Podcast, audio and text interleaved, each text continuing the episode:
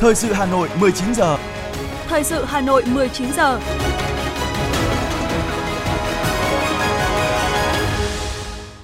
Quang Minh và Thu Minh kính chào quý vị thính giả của Đài Phát thanh và Truyền hình Hà Nội. Mời quý vị và các bạn nghe chương trình Thời sự tối nay, Chủ nhật ngày 4 tháng 9 năm 2022. Chương trình có những nội dung chính như sau. Chủ tịch nước dâng hương tưởng nhớ công ơn Chủ tịch Hồ Chí Minh tại Tân Trào. Việt Nam tham dự hội nghị Hội đồng Giáo giới ASEAN Cộng 1. Du lịch Hà Nội bùng nổ dịp nghỉ lễ mùng 2 tháng 9. Đường sắt Cát Linh Hà Đông đón lượng khách kỷ lục trong ngày Quốc khánh. Hơn 85% trẻ từ 5 đến 11 tuổi đã tiêm vaccine phòng COVID-19. Bắt nháo thị trường xăng dầu trước ngày điều chỉnh giá. Trong phần tin thế giới có những tin chính như sau. Chủ tịch Quốc hội Trung Quốc sắp thăm Nga, khẳng định ủng hộ lẫn nhau. Nhiều người di cư chết đuối khi vượt biên giới giữa Mexico và Mỹ. Thái Lan thu giữ lượng ma túy lớn trong năm qua. Châu Âu nỗ lực để trải qua một mùa đông không lạnh. Và sau đây là nội dung chi tiết. Thưa quý vị và các bạn, nhân dịp kỷ niệm 77 năm Cách mạng tháng 8, Quốc khánh nước Cộng hòa xã hội chủ nghĩa Việt Nam và cũng là dịp kỷ niệm 53 năm ngày Chủ tịch Hồ Chí Minh về với cội nguồn dân tộc. Sáng nay ngày 4 tháng 9, Chủ tịch nước Nguyễn Xuân Phúc đã tới thành kính dân hương, dân hoa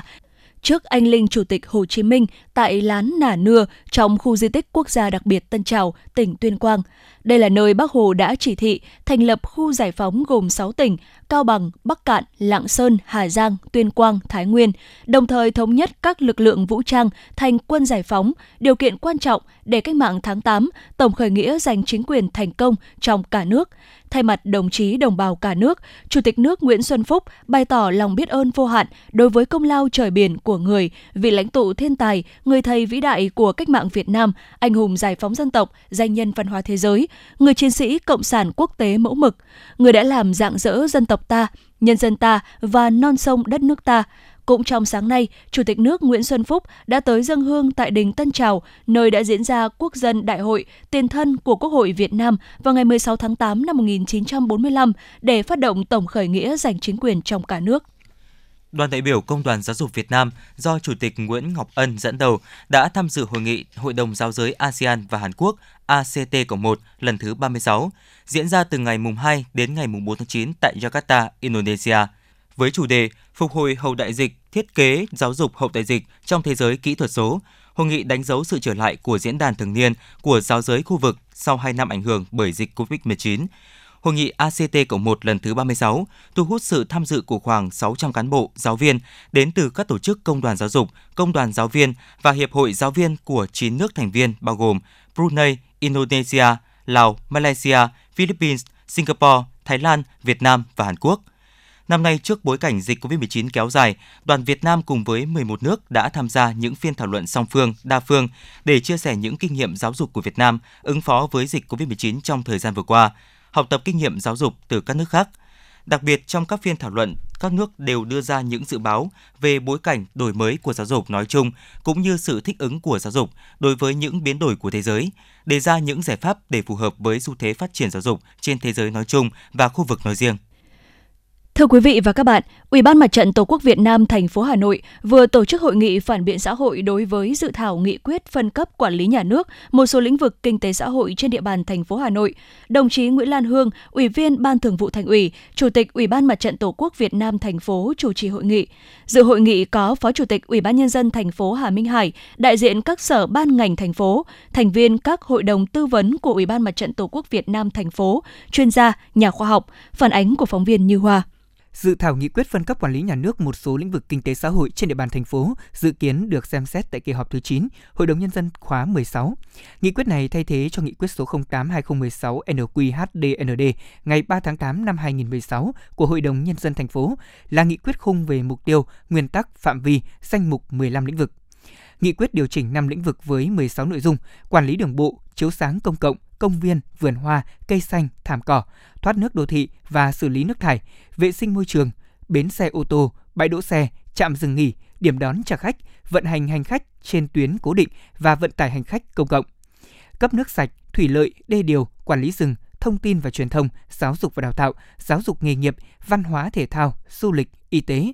các hoạt động xây dựng, quản lý sử dụng nghĩa trang và cơ sở hỏa táng, quản lý chợ, các nội dung phân cấp quản lý nhà nước về các lĩnh vực khác thực hiện theo các văn bản pháp luật hiện hành. Nghị quyết cũng quy định việc phân cấp quản lý nhà nước giữa chính quyền thành phố và chính quyền cấp huyện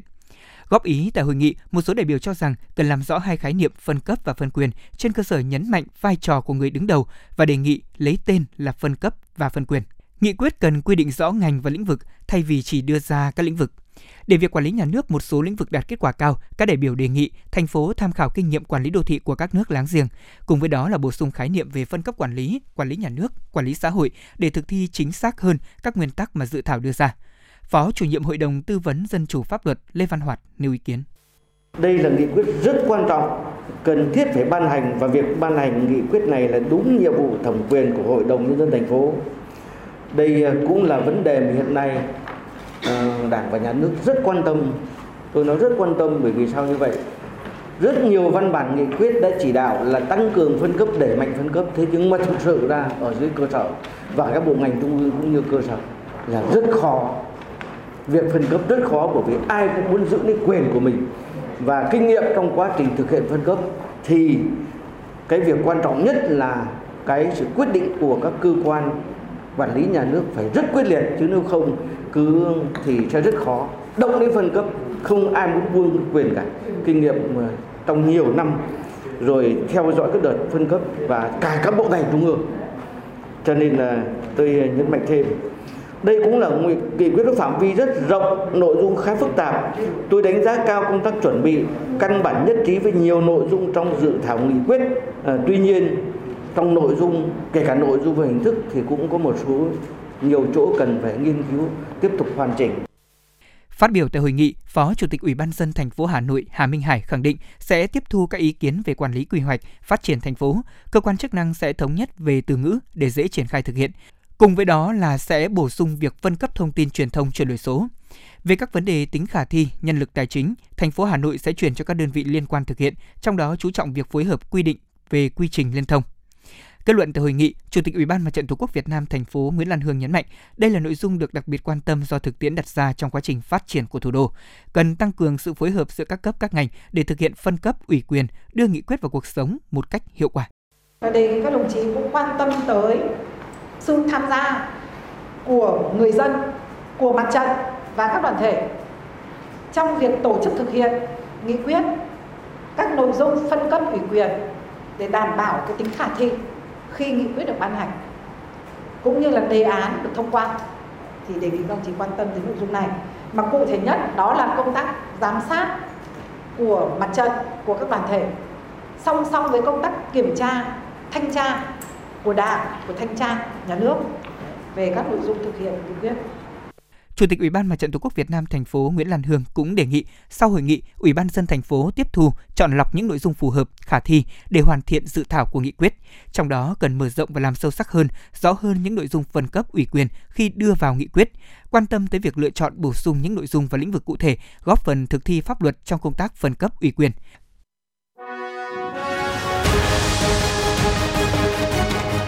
Thời sự Hà Nội, nhanh, chính xác, tương tác cao.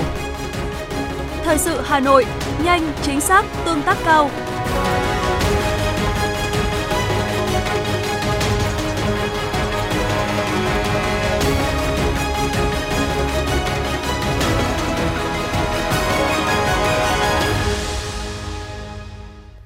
Thưa quý vị và các bạn, trong 8 tháng năm 2022, có 6 mặt hàng xuất khẩu trên 10 tỷ đô la Mỹ, chiếm 63,4% tổng kim ngạch xuất khẩu của cả nước. Hoạt động xuất khẩu hàng hóa trong tháng 8 năm 2022 tiếp tục ghi nhận những tín hiệu tích cực, đạt 33,38 tỷ đô la Mỹ, tăng 9,1% so với tháng 7 và tăng 22,1% so với cùng kỳ năm trước. Trong đó, khu vực kinh tế trong nước tăng 26,5%, Khu vực có vốn đầu tư nước ngoài, kể cả dầu thô, tăng 20,6%. Báo cáo mới nhất của Tổng cục Thống kê cho biết, tính chung 8 tháng năm 2022, kim ngạch xuất khẩu hàng hóa ước đạt 250,8 tỷ đô la Mỹ, tăng 17,3% so với cùng kỳ năm trước. Trong 8 tháng năm 2022, có 30 mặt hàng đạt kim ngạch xuất khẩu trên 1 tỷ đô la Mỹ, chiếm 91,8% tổng kim ngạch xuất khẩu. Có 6 mặt hàng xuất khẩu trên 10 tỷ đô la Mỹ, chiếm 63,4%. Theo số liệu từ Bộ Công Thương, cán cân thương mại đã xuất siêu 3 tháng liên tiếp, bức tranh xuất khẩu quý 3 và đến cuối năm được đánh giá là khả quan. Các kênh kết nối thị trường từ các địa phương, cơ quan thương vụ ở nước ngoài đang được đẩy mạnh để giúp doanh nghiệp chủ động được kế hoạch sản xuất, ứng phó linh hoạt với biến động của thị thị trường. Trước kỳ điều chỉnh giá, thị trường xăng dầu trong nước lại xảy ra tình trạng đứt gãy nguồn cung, cây xăng báo thiếu hàng hoặc hết hàng. Trong tuần, theo phản ánh trên nhiều trang báo, ở một số tỉnh phía Nam, các tàu cá đang không thể ra khơi. Nguyên nhân là bởi nhiều cửa hàng chỉ bán xăng dầu nhỏ giọt do nguồn cung không đủ. Theo các chuyên gia, phản ứng của thị trường là do nhà phân phối, đầu mối sợ lỗ, đặc biệt giá dầu trong nước và thế giới đang chênh nhau quá lớn, hàng bán ra lúc này, chờ đến khi giá mới điều chỉnh tăng mạnh, mức lỗ sẽ cao hơn. Theo dự kiến kỳ điều chỉnh xăng dầu là ngày 1 tháng 9, nhưng do vướng nghỉ lễ nên có thể lần điều chỉnh tiếp theo là ngày 5 tháng 9. Chính vì vậy, tình trạng bắt nháo này lại càng bị kéo dài. Trước những thông tin cho rằng có hiện tượng một số cửa hàng xăng dầu ngừng bán, găm hàng chờ tăng giá, Bộ Công Thương đã chỉ đạo lập ba đoàn công tác kiểm tra tình hình kinh doanh xăng dầu trên cả nước. Theo Cục xuất nhập khẩu, Bộ Công Thương, việc nhập khẩu thịt và sản phẩm thịt liên tục giảm so với cùng kỳ năm 2021 do nhu cầu phục hồi chậm nhưng mức giảm đang dần thu hẹp lại trong mấy tháng gần đây nhờ các nhà hàng, quán ăn, các khu du lịch hoạt động trở lại nên tiêu thụ thịt nhiều hơn. Tuy nhiên, thịt lợn nhập khẩu vẫn không dễ cạnh tranh với thịt lợn trong nước, nhất là trong bối cảnh giá thịt lợn trong nước đang đứng ở mức hợp lý đối với cả người chăn nuôi và người tiêu dùng. Cũng theo Cục xuất nhập khẩu, tháng 7 vừa qua, Việt Nam nhập khẩu 61,48 nghìn tấn thịt và các sản phẩm từ thịt với trị giá là 140,56 triệu đô la Mỹ, giảm 5,2% về lượng, tăng 13,5% về trị giá so với cùng kỳ năm trước. Ủy ban nhân dân thành phố Hà Nội vừa ban hành quyết định số 3089 về việc công bố danh mục thủ tục hành chính, thủ tục hành chính bị bãi bỏ lĩnh vực lao động thương binh và xã hội thuộc phạm vi chức năng quản lý nhà nước của Sở Lao động Thương binh và Xã hội thành phố Hà Nội. Theo quyết định, Ủy ban nhân dân thành phố công bố danh mục 24 thủ tục hành chính lĩnh vực lao động thương binh và xã hội thuộc phạm vi chức năng quản lý nhà nước của Sở Lao động Thương binh và Xã hội Hà Nội, bao gồm 20 thủ tục hành chính thuộc thẩm quyền giải quyết của Sở Lao động Thương binh và Xã hội, trong đó có 13 thủ tục hành chính thuộc thẩm quyền quyết định của Ủy ban nhân dân thành phố, 3 thủ tục hành chính thuộc thẩm quyền giải quyết của Ủy ban nhân dân cấp huyện, một thủ tục hành chính thuộc thẩm quyền giải quyết của Ủy ban nhân dân cấp xã trên địa bàn thành phố. Trong số danh mục thủ tục hành chính thuộc phạm vi chức năng quản lý nhà nước của Sở Lao động Thương binh và Xã hội có 3 thủ tục hành chính về lĩnh vực phòng chống tệ nạn xã hội, 17 thủ tục về lĩnh vực giáo dục nghề nghiệp. Danh mục thủ tục hành chính thuộc thẩm quyền giải quyết của Ủy ban nhân dân cấp huyện có 3 thủ tục hành chính về lĩnh vực phòng chống tệ nạn xã hội. Danh mục thủ tục hành chính thuộc thẩm quyền giải quyết của Ủy ban nhân dân cấp xã có một thủ tục hành chính về lĩnh vực phòng chống tệ nạn xã hội.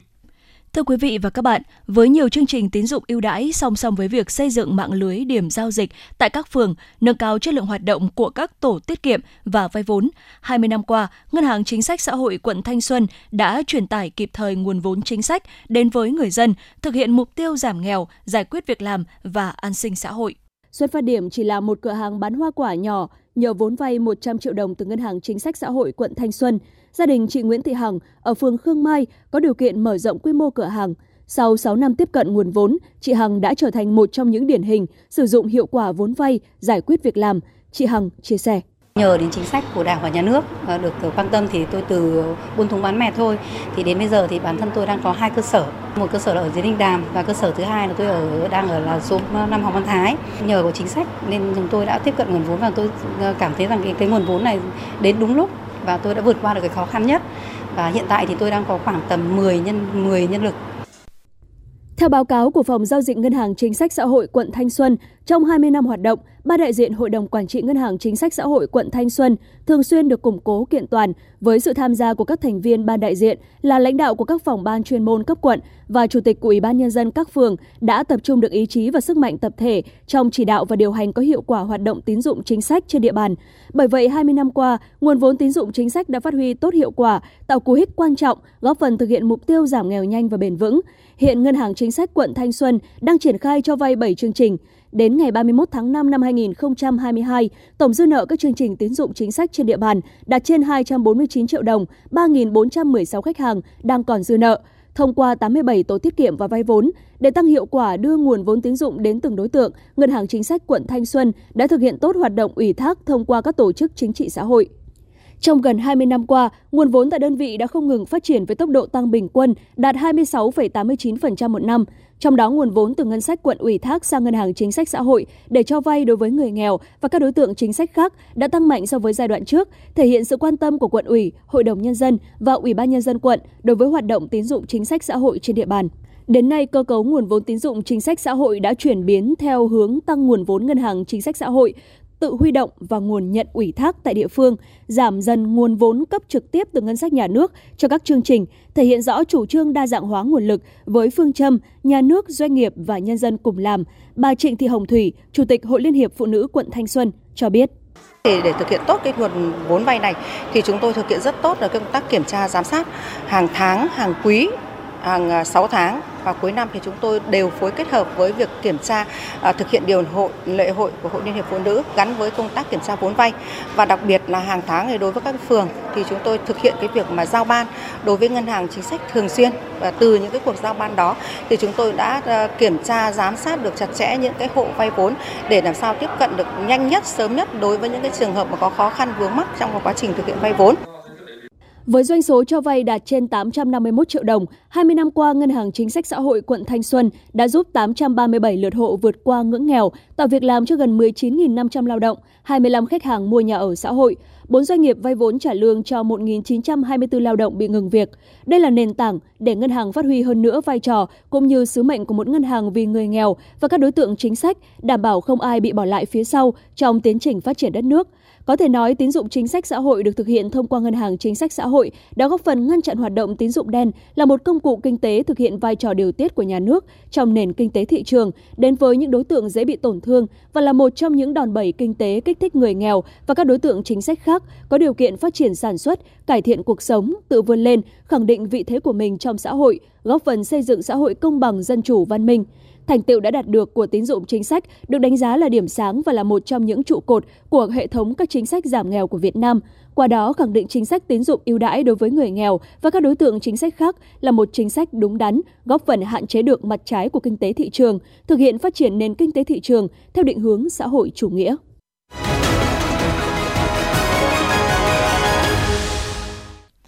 Thưa quý vị và các bạn, với những việc làm thường xuyên, cụ thể trong công tác bảo vệ môi trường của chính quyền và nhân dân thị xã Sơn Tây đã có phần tạo nên một diện mạo đô thị mới khang trang, văn minh và sạch đẹp. Tại xã Thành Mỹ, cứ sáng thứ bảy hàng tuần, các hộ dân đã quen với việc cắt cử người ra quét dọn, phát quang bụi rậm, khơi thông cống rãnh của những đoạn đường được phân công.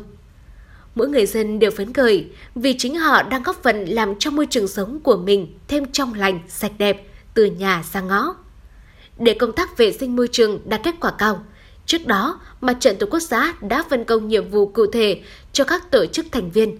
Đồng thời, đẩy mạnh công tác tuyên truyền, kêu gọi mỗi người dân hãy làm từ những việc nhỏ nhất như nhặt rác, đổ rác đúng giờ, đúng nơi quy định.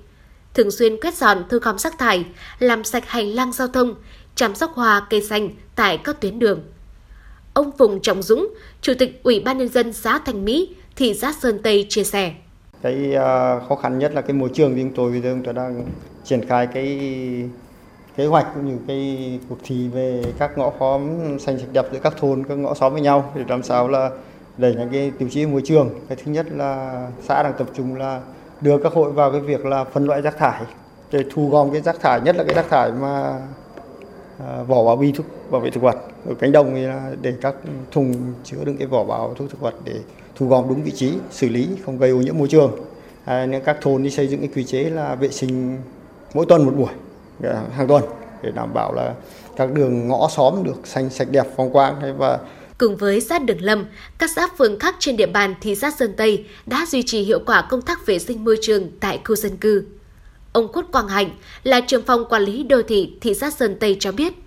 sau một thời gian triển khai, việc tổng vệ sinh môi trường trở thành nếp sinh hoạt thường xuyên liên tục trên địa bàn.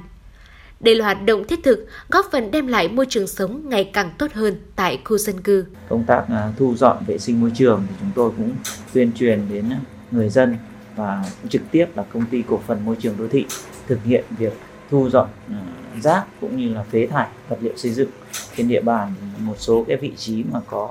à, tình trạng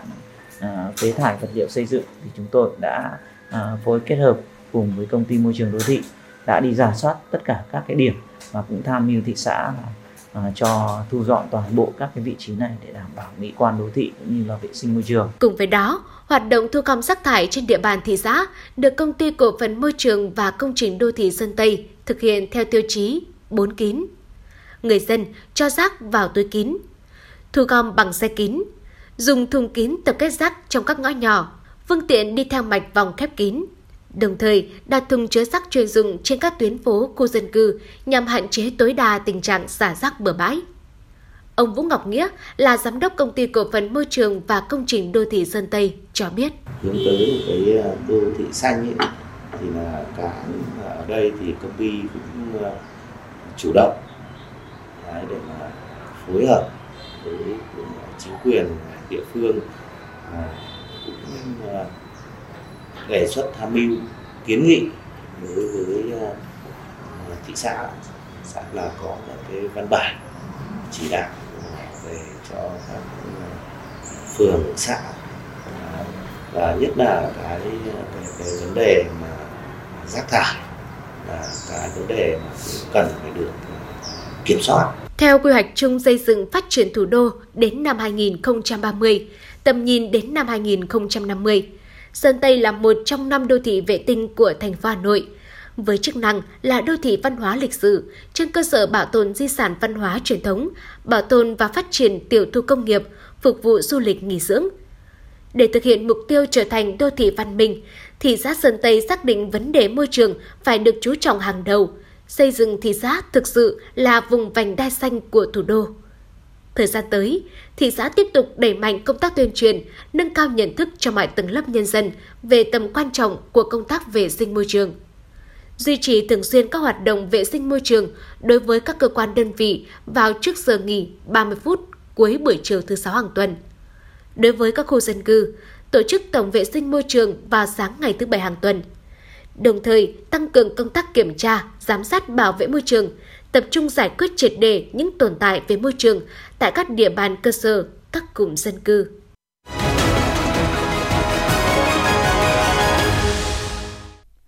Thưa quý vị và các bạn, chiều nay, Đại học Chu Ô Nhật Bản chính thức khai trương văn phòng đại diện Hà Nội đặt tại trường quốc tế Nhật Bản ở quận Hà Đông, Hà Nội. Sự kiện góp phần thúc đẩy mạnh mẽ mối quan hệ hợp tác trong lĩnh vực giáo dục bậc đại học giữa Việt Nam và Nhật Bản. Việt Nam là quốc gia thứ tư mà Đại học Chu Ô đặt văn phòng đại diện, sau các văn phòng đại diện ở Đại học Hawaii, Mỹ, Đại học Thammasat, Thái Lan và Đại học Công nghệ Thượng Hải, Trung Quốc. Được thành lập từ năm 1885, Đại học Chu Ô ngày nay đã phát triển toàn diện với 8 khoa, 7 trường cao học, 2 trường cao học chuyên nghiệp, 6 trường phổ thông và 9 viện nghiên cứu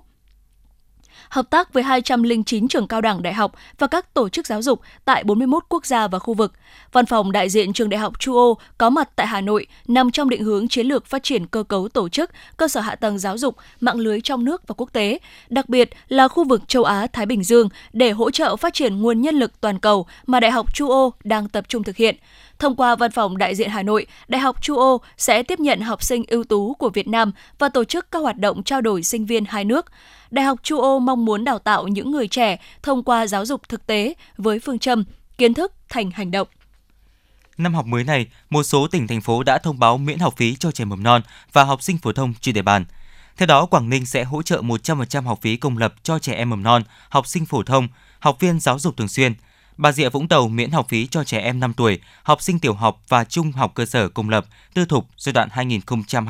2022-2025. Thành phố Đà Nẵng sẽ hỗ trợ 100% học phí năm học 2022-2023 cho trẻ mầm non, học sinh phổ thông công lập và ngoài công lập trên địa bàn thành phố. 100% học sinh thành phố Cần Thơ, thành phố Hải Phòng được miễn học phí năm học 2022-2023. Gần 21.000 học sinh bậc trung học cơ sở tại Bắc Cạn được miễn 100% học phí. Hà Nội, Thành phố Hồ Chí Minh và Cà Mau tạm thời chưa thu học phí. Các địa phương còn lại sẽ áp dụng khung học phí năm học mới 2022-2023 theo quy định của chính phủ. Cục Hàng không Việt Nam dự báo trong năm 2022, các cảng hàng không trên cả nước sẽ đón khoảng 87,8 triệu khách, tăng 190% so với năm 2021. Riêng khách quốc tế dự kiến đạt khoảng 5 triệu khách, tăng 844% và khách nội địa đạt khoảng 82,8 triệu khách, tăng 178,4%. Đối với hàng hóa, sản lượng hàng hóa thông qua các cảng hàng không trong 6 tháng đầu năm ước đạt 765.000 tấn, tăng 30,6% so với cùng kỳ năm 2021. 2021 Dự kiến trong năm 2022, sản lượng sẽ đạt khoảng 1,5 triệu tấn, tăng 5% so với năm 2021. Đường sắt Cát Linh Hà Đông đã phục vụ 55.000 lượt khách từ khi mở bến đến khi đóng cửa trong ngày nghỉ lễ Quốc khánh mùng 2 tháng 9. Đây là con số cao nhất từ trước cho đến nay. Theo ông Vũ Hồng Trường, Tổng Giám đốc Công ty Trách nhiệm hữu hạn một thành viên Đường sắt Hà Nội, Hà Nội Metro, bước đầu tuyến đường sắt đã phát huy hiệu quả, góp phần chống ùn tắc trong giờ cao điểm trên hành lang tuyến. Công tác vận hành theo đúng kịch bản tốt nhất trong số những kịch bản mà Hà Nội Metro đã đưa ra. Hiệu quả và tính ưu việt của tuyến đường sắt đô thị Cát Linh Hà Đông đã được người dân cảm nhận và dần thay đổi văn hóa đi lại theo hướng văn minh lịch sự. Đến nay, hành khách đi tàu vẫn đang có xu hướng tăng. Bộ Y tế vừa tiếp tục cập nhật về tình hình tiêm vaccine phòng COVID-19 tại các địa phương tính đến ngày hôm nay ngày 4 tháng 9. Theo đó, nhóm trẻ từ 5 đến 11 tuổi, tổng số mũi tiêm là gần 15,9 triệu lượt, mũi 1 9,5 triệu, đạt 85% tăng. Địa phương có tỷ lệ tiêm thấp là Đà Nẵng, Quảng Nam, Thành phố Hồ Chí Minh, Bà Rịa Vũng Tàu và Bình Dương. Địa phương có tỷ lệ tiêm cao là Bắc Giang 98,4%, Tuyên Quang 98,1%, Cà Mau 99,8%. Hà Nội cũng đang tăng tốc tiêm chủng cho trẻ em từ 5 tuổi đến dưới 12 tuổi và các nhóm tuổi khác để đảm bảo trẻ đến trường an toàn. Trong 4 ngày nghỉ lễ mùng 2 tháng 9, lượng du khách đổ về Hà Nội, trái tim của cả nước khá đông, cho thấy sự bùng nổ của du lịch thủ đô. Theo Sở Du lịch thành phố Hà Nội, ước tính trong 4 ngày nghỉ lễ mùng 2 tháng 9, tổng khách du lịch đến Hà Nội ước đón 422,7 nghìn lượt, trong đó ước đón 22,7 nghìn lượt khách quốc tế. Tổng thu từ khách du lịch ước đạt sấp xỉ 1.300 tỷ đồng. Với thời tiết vào thu nắng giáo, nhiều khu và điểm du lịch đã tổ chức nhiều hoạt động, sự kiện đón Tết độc lập hấp dẫn, thu hút đông đảo người dân và du khách tham quan, vui chơi. Đánh giá về lượng khách tăng cao trong kỳ nghỉ lễ mùng 2 tháng 9, Giám đốc Sở Du lịch thành phố Hà Nội Đặng Hương Giang cho biết, do tâm lý e ngại đông tại những điểm du lịch xa, rất nhiều người dân thủ đô năm nay chọn du lịch tại thủ đô Hà Nội và những điểm du lịch nằm ở ngoại ô thành phố. Mặc dù nhiều điểm du lịch đã xảy ra tình trạng quá tải cục bộ, nhưng cơ bản các hoạt động vui chơi diễn ra an toàn, lành mạnh, đảm bảo chất lượng dịch vụ cho người dân và du khách. Tại khu di sản Hoàng Thành Thăng Long cũng đang diễn ra chương trình vui Tết Trung Thu với chủ đề Đèn Thu Lung Linh. Những món đồ chơi tưởng chừng như đã dần biến mất theo thời gian được trưng bày trong triển lãm nhiều loại đèn Trung Thu do chính tay các nghệ nhân làng đèn báo đáp phục dựng cùng với các hoạt động trải nghiệm là biểu diễn múa rối nước, múa lân. Chương trình diễn ra trong các ngày mùng 2, mùng 3, mùng 4 và mùng 10 tháng 9. Lễ hội Trung thu phố cổ được tổ chức từ ngày mùng 1 tháng 9 đến hết ngày mùng 10 tháng 9, tức là ngày 15 tháng 8 âm lịch, tại khu vực chợ Trung thu truyền thống Hàng Mã, chợ Đồng Xuân và tuyến phố đi bộ Hàng Đào, Hàng Giấy, không gian bích họa phố Phùng Hưng, không gian đi bộ Hồ Hoàn Kiếm và vùng phụ cận với nhiều hoạt động phong phú và hấp dẫn như tổ chức các gian hàng, quầy hàng trưng bày, giới thiệu và bán những sản phẩm phục vụ trung thu, đồ chơi cho thiếu nhi, biểu diễn văn hóa nghệ thuật và trò chơi dân gian. Thưa quý vị và các bạn, di sản văn hóa nói chung, di sản của những nhà khoa học Việt Nam nói riêng khi được gìn giữ và phát huy sẽ trở thành nguồn lực cho sự phát triển của đất nước. Di sản của những nhà khoa học Việt Nam không chỉ mang giá trị lịch sử, văn hóa mà còn lan tỏa giá trị giáo dục đến cộng đồng và xã hội. Năm 2007, Trung tâm Di sản các nhà khoa học Việt Nam và Công viên Di sản các nhà khoa học Việt Nam ra đời nhằm thực hiện sứ mệnh nghiên cứu, siêu tầm, bảo tồn và phát huy giá trị di sản của những nhà khoa học. 15 năm qua, trung tâm và công viên đã từng bước khẳng định vị thế và uy tín của một mô hình lưu trữ, bảo tàng mới mẻ ở Việt Nam. Công viên Di sản các nhà khoa học Việt Nam tọa lạc tại xã Bắc Phong, huyện Cao Phong, tỉnh Hòa Bình, cách thủ đô Hà Nội khoảng 80 km và thành phố Hòa Bình 20 km, di chuyển theo đường quốc lộ 6 hướng đi Sơn La. Công viên là sự kết hợp hài hòa giữa phong cảnh tự nhiên phong phú với nét quyến rũ mộc mạc của núi rừng Tây Bắc cùng sự độc đáo riêng có của di sản các nhà khoa học Việt Nam – Công viên di sản hiện là tổ hợp công viên hiện đại hàng đầu tại tỉnh Hòa Bình và thuộc top các điểm đến hấp dẫn nhất Tây Bắc với tổng diện tích hơn 30 hectare. Giáo sư tiến sĩ nhà giáo nhân dân Nguyễn Lân Dũng và giáo sư tiến sĩ khoa học Mai Thanh Tân, nguyên phó hiệu trưởng trường Đại học mở Địa chất nói: Có thể gặp ở đây hầu hết các nhà khoa học mà tôi đã quen biết từ rất lâu. Và chúng ta hy vọng trung tâm di sản các nhà khoa học tiếp tục lưu giữ lại được những kỷ niệm những tâm tư những thành tựu cố gắng của lớp khoa học từ lớn tuổi đến trẻ tuổi. Và đó là những bài học cực hay cho thế hệ tương lai. Và đó có thể nói là sự động viên rất lớn đối với giới khoa học nước nhà. Và tôi nghĩ rằng là trung tâm di sản các nhà khoa học càng ngày càng phát triển hơn với sự đồng tình của giới khoa học. À, cái tòa nhà quyển sách rồi tòa nhà cánh bướm rồi là các cái tòa nhà này được xây dựng lên rất là nhanh chóng. Và uh, cũng phải nói thật là tôi hơi ngạc nhiên với cái cái, cái tốc độ uh, phát triển như thế cái cái quy mô như thế. Và được uh, gặp lại những cái di sản của các nhà khoa học của các thời kỳ khác nhau thì phải nói là tôi rất là xúc động. Đây là một cái việc làm hết sức có ý nghĩa gặp lại được những cái di sản những cái công trình của những người đã có những cái đóng góp rất lớn cho cái ngành khoa học của Việt Nam là tổ hợp gồm nhiều công trình lớn nhỏ song từng chi tiết kiến trúc tại công viên di sản các nhà khoa học Việt Nam, còn gọi là Medom Park, được thiết kế tỉ mỉ, tinh tế và hàm chứa ý tưởng độc đáo, nằm trong một tổng của những tác phẩm độc bản nhưng có sự hài hòa với cảnh quan chung. Tới đây, du khách không chỉ choáng ngợp bởi cảnh quan thiên nhiên tuyệt đẹp với điểm nhấn là suối Quy Thủy, suối Hoa, hồ tình yêu, rừng thông bạt ngàn mà còn có dịp trầm trồ khi biết rằng mỗi công trình xây dựng ở Medom Park như cầu Quy Hợp, tòa nhà cánh bướm, tòa nhà quyển sách, nhà vương miện, tháp trăm hay nhà sàn di sản, villa cánh cam đều sở hữu những thiết kế rất riêng, mang chủ đề độc đáo và hàm chứa nhiều câu chuyện ý nghĩa. Không quá khi nói rằng đây chính là ngôi nhà thứ hai của không ít các nhà khoa học nổi tiếng Việt Nam. Những giá trị khoa học, đạo đức, ý chí được gìn giữ và phát huy cao nhất. Phó giáo sư tiến sĩ Khổng Doãn Điền, Chủ tịch Hội Cơ học Hà Nội và giáo sư tiến sĩ Trương Đình Dụ, nguyên viện phó Viện Khoa học Thủy lợi Việt Nam nói: Tôi tin tưởng rằng là với cái sự phát triển của trung tâm và bảo tàng chúng ta sẽ có những cái bước tiến rất lớn trong tương lai. Nó có cái giá trị cho không phải ngày hôm nay và nhiều đời sau. Đất nước nào mà quý trọng khoa học công nghệ đặt khoa học công nghệ nào là đất nước phát triển cái, cái, cái công việc của nhà khoa học đã làm thì để lại cho hậu thế để lại cho quan cháu để họ ra họ họ khai thác cái cái trí tuệ ấy và cái tấm gương ấy thì họ vươn lên. Thì tôi nghĩ là đất nước ta phát triển được là phải có khoa học công nghệ với sứ mệnh giữ gìn, phát huy những giá trị về khoa học, đạo đức, ý chí và bản sắc của các nhà khoa học Việt Nam, bảo tàng còn là nơi lưu giữ các di sản vật thể và phi vật thể của các nhà khoa học, đặc biệt là các nhà khoa học cao tuổi trong cả nước. Thông qua các di sản này, du khách cảm nhận được tình yêu với ngành khoa học và trách nhiệm với đất nước của các nhà khoa học, từ đó thúc đẩy tinh thần học tập, say mê nghiên cứu và cống hiến cho đất nước.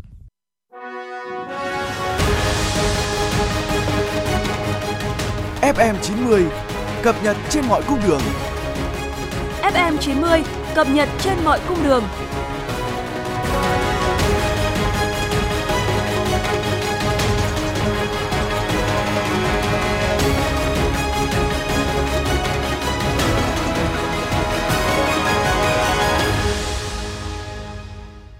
Xin được chuyển sang phần tin thế giới. Thưa quý vị và các bạn, đã có ít nhất 9 người di cư thiệt mạng do chết đuối trên sông Bravo khi đang cố gắng vượt biên từ Mexico vào bang Texas, Mỹ, trong khi hàng chục người khác được giải cứu kịp thời. Cơ quan Hải quan và Bảo vệ Biên giới Mỹ thông báo đã vớt được 6 thi thể, trong khi phía Mexico tìm được 3 nạn nhân xấu số khác. Ngoài ra, phía Mỹ đã giải cứu được 37 người trên sông và bắt giữ 16 người, trong khi nhà chức trách Mexico giải cứu được 39 người. Hai bên tiếp tục phối hợp tìm kiếm những người có khả năng còn mất tích.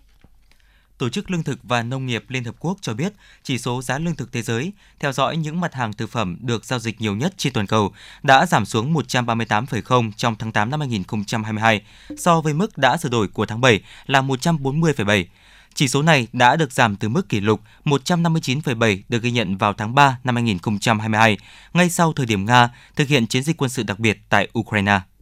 Theo Tân Hoa Xã, ông Lật Chiến Thư, Ủy viên trưởng Ủy ban Thường vụ Đại hội đại biểu Nhân dân Toàn quốc Trung Quốc sẽ thăm hữu nghị chính thức Nga, Mông Cổ, Nepal và Hàn Quốc từ ngày 7 tháng 9 đến ngày 17 tháng 9 và dự Diễn đàn Kinh tế Phương Đông tại Nga. Trước đó, trong cuộc gặp đại sứ sắp mãn nhiệm của Nga tại Trung Quốc Andrei Denisov ở thủ đô Bắc Kinh ngày 31 tháng 8, ông Lật Chiến Thư khẳng định Trung Quốc và Nga kiên định ủng hộ lẫn nhau, tiếp tục tăng cường tin cậy chính trị, thắt chặt phối hợp chiến lược, sâu sắc hơn hợp tác thiết thực và diễn giải nội hàm phong phú của quan hệ đối tác, hiệp tác chiến lược toàn diện Trung-Nga trong thời kỳ mới bằng các hành động thực tế, nêu bật hơn giá trị đặc biệt của mối quan hệ giữa hai nước. Ông cũng cho biết, Đại hội đại biểu Nhân dân Toàn quốc Trung Quốc sẵn sàng tăng cường trao đổi hữu nghị với Hội đồng Liên bang Nga và cung cấp bảo đảm pháp lý vững chắc cho sự phát triển của quan hệ song phương và hợp tác trên các lĩnh vực. Trong năm qua, các lực lượng chức năng Thái Lan đã ngăn chặn hàng chục nghìn người nhập cư trái phép và thu giữ một khối lượng lớn ma túy các loại thông báo được người phát ngôn quân đội Hoàng gia Thái Lan đưa ra ngày hôm qua. Theo đó, trong năm tài chính, từ ngày 1 tháng 10 năm 2021 đến ngày 30 tháng 9 năm 2022, các lực lượng tại khu vực biên giới Thái Lan đã thu giữ hơn 220 triệu viên methamphetamine, 3.400 kg ma túy đá, 58 kg heroin, 515 kg ketamine, 61 kg thuốc phiện và 4 kg thuốc lắc. Cũng trong thời gian này, các lực lượng biên giới đã ngăn chặn 47.420 đối tượng người nước ngoài tìm cách vào Thái Lan trái phép, con số cao gấp 5 lần so với năm ngoái. Châu Âu đang nỗ lực xoay sở với gói nhiều giải pháp về giá năng lượng, đồng thời với dự báo kể cả sau khi đã đi qua mùa đông năm nay, các thách thức vẫn sẽ chưa dừng lại. Giá điện tại nhiều nước châu Âu như Pháp, Đức đã tăng 10 lần so với cùng kỳ năm ngoái, tác động tiêu cực đến giá của tất cả các mặt hàng, đẩy lạm phát tăng chưa có hồi kết. Pháp cảnh báo có thể phải cắt điện sinh hoạt trong 2 giờ đồng hồ vào mùa đông do tình trạng thiếu hụt năng lượng. Thụy Điển ngày 2 tháng 9 kêu gọi tách khí đốt khỏi hệ thống định giá điện, giúp giá điện ở miền Nam Thụy Điển giảm một nửa. Bỉ đã quyết định duy trì thuế xã hội và thuế giá trị gia tăng ở mức 6% với điện và khí đốt đến cuối tháng 3, xem xét sử dụng thuế thu được từ các công ty sản xuất điện để hỗ trợ các hộ gia đình trung lưu không được hưởng lợi từ thuế xã hội, thanh toán các hóa đơn năng lượng giảm nguồn cung khí đốt từ Nga, châu Âu liền tức tốc tìm những nguồn thay thế tạm thời. Tuy nhiên, hành động gom hàng của châu Âu đã kéo theo cuộc chạy đua giá khí đốt trên toàn cầu. Ngoài châu Âu, những khách hàng châu Á cũng đã gia tăng lượng nhập khẩu trong những tháng vừa qua và một cuộc đua không lành mạnh đã diễn ra. Ước tính giá khí đốt nhập khẩu toàn cầu đã tăng hơn 60% trong 3 tháng vừa qua, đe dọa tới đà phục hồi kinh tế thế giới. Trước mắt sự chú ý đang được dồn vào hội nghị Bộ trưởng Năng lượng châu Âu dự kiến diễn ra vào ngày 9 tháng 9 tới – với những giải pháp được tính đến bao gồm áp trần giá khí đốt được sử dụng để sản xuất điện hay cải cách lại thị trường điện. Theo những nhà phân tích dự báo, châu Âu sẽ cần thêm nhiều cuộc họp đột xuất bất thường như phiên họp ngày 9 tháng 9 tới để tính toán những giải pháp một cách đồng bộ. Mùa đông đang đến và thách thức mới chỉ bắt đầu. Tăng trưởng dân số khiến cho rác thải, đặc biệt là những rác thải khó phân hủy trở thành gánh nặng với hầu hết mọi xã hội, biến rác thải thành tài nguyên, vì thế không chỉ mở ra một lối đi nhiều hứa hẹn mà còn là một đường hướng không thể khác đối với sự phát triển của các xã hội trong tương lai. Trong khoảng một thập kỷ qua, lượng rác và các chất thải tại Dubai đã tăng gấp 10 lần, nhưng cùng lúc đó, một nền kinh tế tuần hoàn được thúc đẩy, thậm chí dầu ăn đã qua sử dụng, này cũng có thể được xử lý, trở thành xăng dầu cho động cơ. Dubai đặt mục tiêu đến năm 2030 sẽ trở thành mảnh đất không rác thải, có nghĩa là mọi loại rác thải từ sinh hoạt cho tới sản xuất, chất thải rắn hay chất thải lỏng đều sẽ được tái chế xử lý, qua đó mang đến cho rác thải vòng đời thứ hai, thậm chí là thứ ba, thứ tư. Mỹ vừa bước vào mùa thu và theo các chuyên gia, đây là thời điểm thích hợp nhất để chuẩn bị đối phó với đợt dịch COVID-19 và cả cúm mùa có thể bùng phát vào cuối năm – Đến thời điểm này, chính phủ và các chuyên gia y tế Mỹ vẫn khẳng định vaccine là biện pháp hữu hiệu nhất trong phòng chống dịch COVID-19. Việc tiêm phòng vaccine ngay trong tuần tới có thể giúp bảo vệ sinh mạng của từ 7.500 người đến 18.000 người vào mùa xuân năm 2023. Các chuyên gia an ninh cho biết nhóm tin tặc Black Hat chuyên phát tán các mã độc tống tiền tuyên bố đứng sau cuộc tấn công mạng gần đây nhằm vào cơ quan quản lý hệ thống điện của Italy. Black còn được gọi là ALPHV nổi lên vào giữa tháng 11 năm 2021 và được biết đến với việc tiến hành nhiều vụ tấn công mạng tinh vi nhằm vào các công ty trên khắp nước Mỹ và châu Âu. Qatar sẽ cho phép người hâm mộ có vé mua bia và cồn tại những trận bóng đá World Cup 3 giờ trước khi trận đấu bắt đầu và 1 giờ sau khi tiếng còi mãn cuộc vang lên. Năm nay World Cup lần đầu tiên được tổ chức tại Qatar, một quốc gia Hồi giáo với sự kiểm soát nghiêm ngặt đối với bia rượu, mang đến nhiều thách thức cho những người tổ chức sự kiện do một thương hiệu bia lớn tài trợ và thường gắn liền với những người hâm mộ uống bia.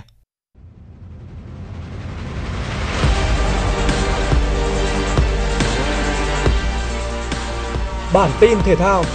Bản tin thể thao